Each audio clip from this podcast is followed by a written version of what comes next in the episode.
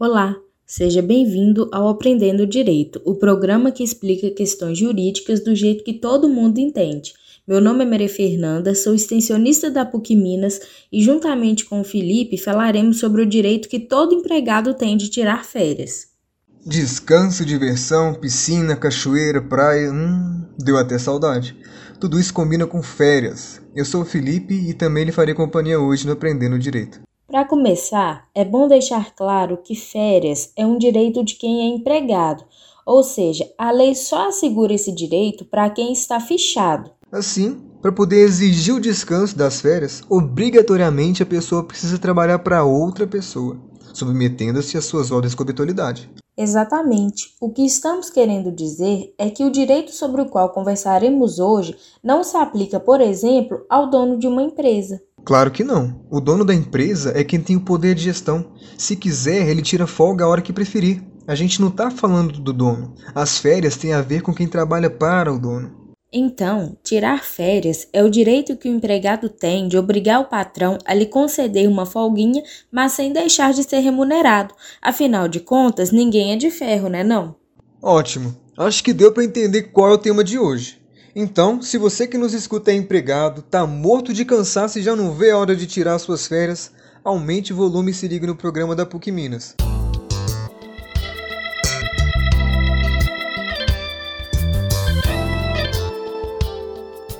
Nós já falamos que quem tem o direito de tirar férias é o empregado. Contudo, você sabia que quem decide a data em que o empregado vai tirar férias é o empregador? Então quer dizer que não é o empregado que escolhe o mês que vai folgar, não? Exatamente isso, Maria Fernanda. A definição do momento quando o empregado vai sair de férias é feita pelo patrão.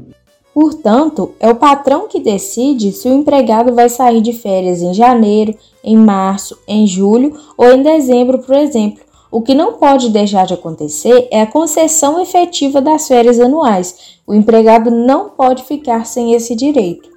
Depois do primeiro ano de trabalho, o empregado tem o direito de tirar um tempinho para si todos os anos. Normalmente, o empregado usufrui de 30 dias de férias por ano. É importante que se esclareça que no primeiro ano de contrato, o empregado não tem direito às férias. Isso porque o empregado trabalha um ano para tirar férias no ano seguinte. É por isso que o Felipe destacou que só a partir do segundo ano de contrato o empregado passa a ter o direito às férias. Outro ponto bem importante que muita gente desconhece tem a ver com o número de dias de folga durante as férias. Esse número varia de acordo com o número de faltas injustificadas do empregado no ano anterior. Assim, quem falta pouco ou não falta nada tem o direito de folgar 30 dias durante as férias. Já quem se ausenta muito no serviço sem justificativa, além de correr o risco de ser dispensado, poderá ter uma redução no número de dias de férias. Em síntese, as férias podem ter duração de 30, 24, 18 ou 12 dias. Inclusive, quem faltar injustificadamente por mais do que 32 vezes no ano perde o direito às férias. Beleza, Felipe. Anotei aqui que existe uma relação inversamente proporcional entre as faltas e os dias de férias. Então, quanto mais o empregado falta, menos dias de folga durante as férias ele terá. Mas o que eu acho bacana mesmo de comentarmos é sobre as regras das férias. Afinal de contas, mesmo o empregador definindo a época das férias, ele não pode considerar esse direito de qualquer jeito. Sem dúvidas que não. A lei trabalhista disciplina detalhadamente como as férias devem ser dadas, além de atribuir uma punição àquele empregador que desobedecer os ditames legais. Sobre as regras das férias, além do detalhe que já mencionamos no sentido de que as férias devem ser concedidas anualmente após o primeiro ano de contrato, é importante destacar que o período de férias é um tempo de descanso remunerado. Ou seja, o direito às férias pode ser entendido como um período em que o empregado não vai trabalhar, mas irá receber. Ele recebe e recebe mais do que quando estava trabalhando. Isto porque, no mês de férias, o empregado recebe o que estava habituado a receber com um acréscimo de um terço.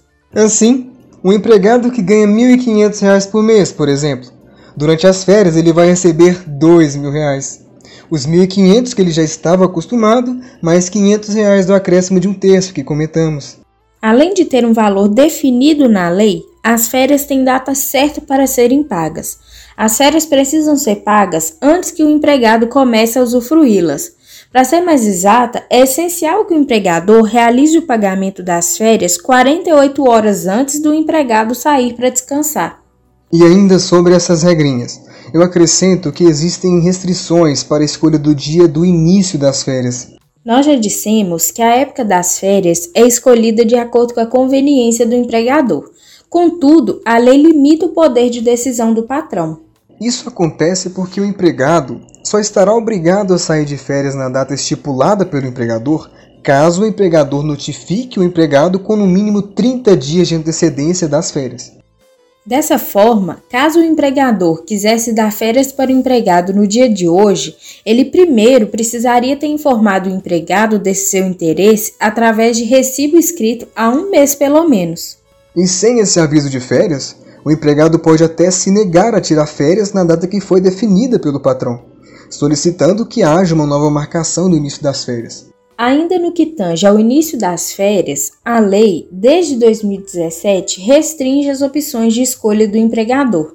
É que o domingo de folga, bem como os dois dias anteriores ao domingo, não podem ser selecionados pelo empregador como o primeiro dia do recesso de férias. Consequentemente, se o empregado costuma folgar aos domingos, o empregador só poderá fornecer as férias nos dias que antecedem a sexta-feira. Ou seja, as férias só poderão começar na quinta, na quarta, na terça ou na segunda-feira. É como se a sexta, o sábado e o domingo, que é o dia de folga do empregado, estivessem blindados, não podendo o empregador escolher esses três dias como o dia de início das férias. Nossa, Maria Fernanda, é muito detalhe, né? Não é não, Felipe. Olha só, a gente comentou que as férias são pagas com acréscimo de um terço da remuneração. Disso eu me lembro. E também falamos do prazo para o pagamento das férias, que é de 48 horas anteriores à sua concessão. Dissemos ainda que o empregador deve colher um recibo de que notificou o empregado sobre a data de início das férias com no mínimo 30 dias de antecedência à efetiva concessão das férias. Isso, e finalizamos dizendo que o dia de repouso do empregado na semana, assim como aqueles dois que antecedem o repouso, não podem ser escolhidos pelo empregador como o dia de início das férias. Até que você tinha razão, Maria Fernanda. Não foi difícil relembrar as informações que trouxemos sobre as férias. Para finalizar, compensa a gente detalhar a punição que a lei atribui ao empregador que deixar de fornecer as férias ou que fornecê-las com desrespeito às regras que descrevemos. Normalmente, a Justiça do Trabalho pune aquele empregador que desrespeita a lei no tocante às férias com o pagamento em dobro. Dessa forma, o empregador que deixar para pagar as férias só depois que o empregado retornou de férias deverá pagá-la duas vezes. Vamos voltar no exemplo do empregado que ganha R$ 1.500 para ficar mais fácil de entender. E a gente já tinha comentado que quem ganha 1.500 no mês das férias deve receber os mesmos 1.500 com um acréscimo de um terço, ou seja, no mês das férias esse empregado deve receber R$ 2.000. Contudo, se o empregador perder o prazo do pagamento das férias, ele deverá quitá-las em dobro, ou seja, se as férias simples tinham valor de R$ mil reais no nosso exemplo, o seu pagamento dobrado será equivalente a R$ mil reais. É uma punição severa. E por isso é bom que o empregador fique ligado nesse direito, né? E é claro, não desobedeça os detalhes da lei que comentamos no programa de hoje. Se você não conseguiu prestar atenção em alguma parte do Aprendendo Direito ou se não entendeu alguma coisa e gostaria de escutar o programa novamente, escute a versão podcast do Aprendendo Direito disponível na plataforma Spotify. E se você preferir, manda um zap pra gente que nós enviamos o arquivo de áudio para você.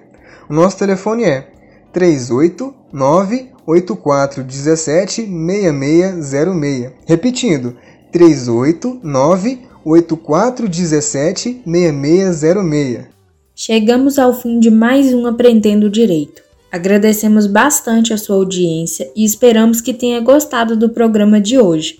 Agradecemos ainda as rádios parceiras que, apesar da falta de recursos do projeto, toparam fazer a nossa divulgação. Com o apoio de vocês, alcançamos muito mais gente. Agradecemos ainda ao Dercinho, artista, produtor musical e criador da nossa música tema. O roteiro de hoje foi produzido pelo Rafael Chiari.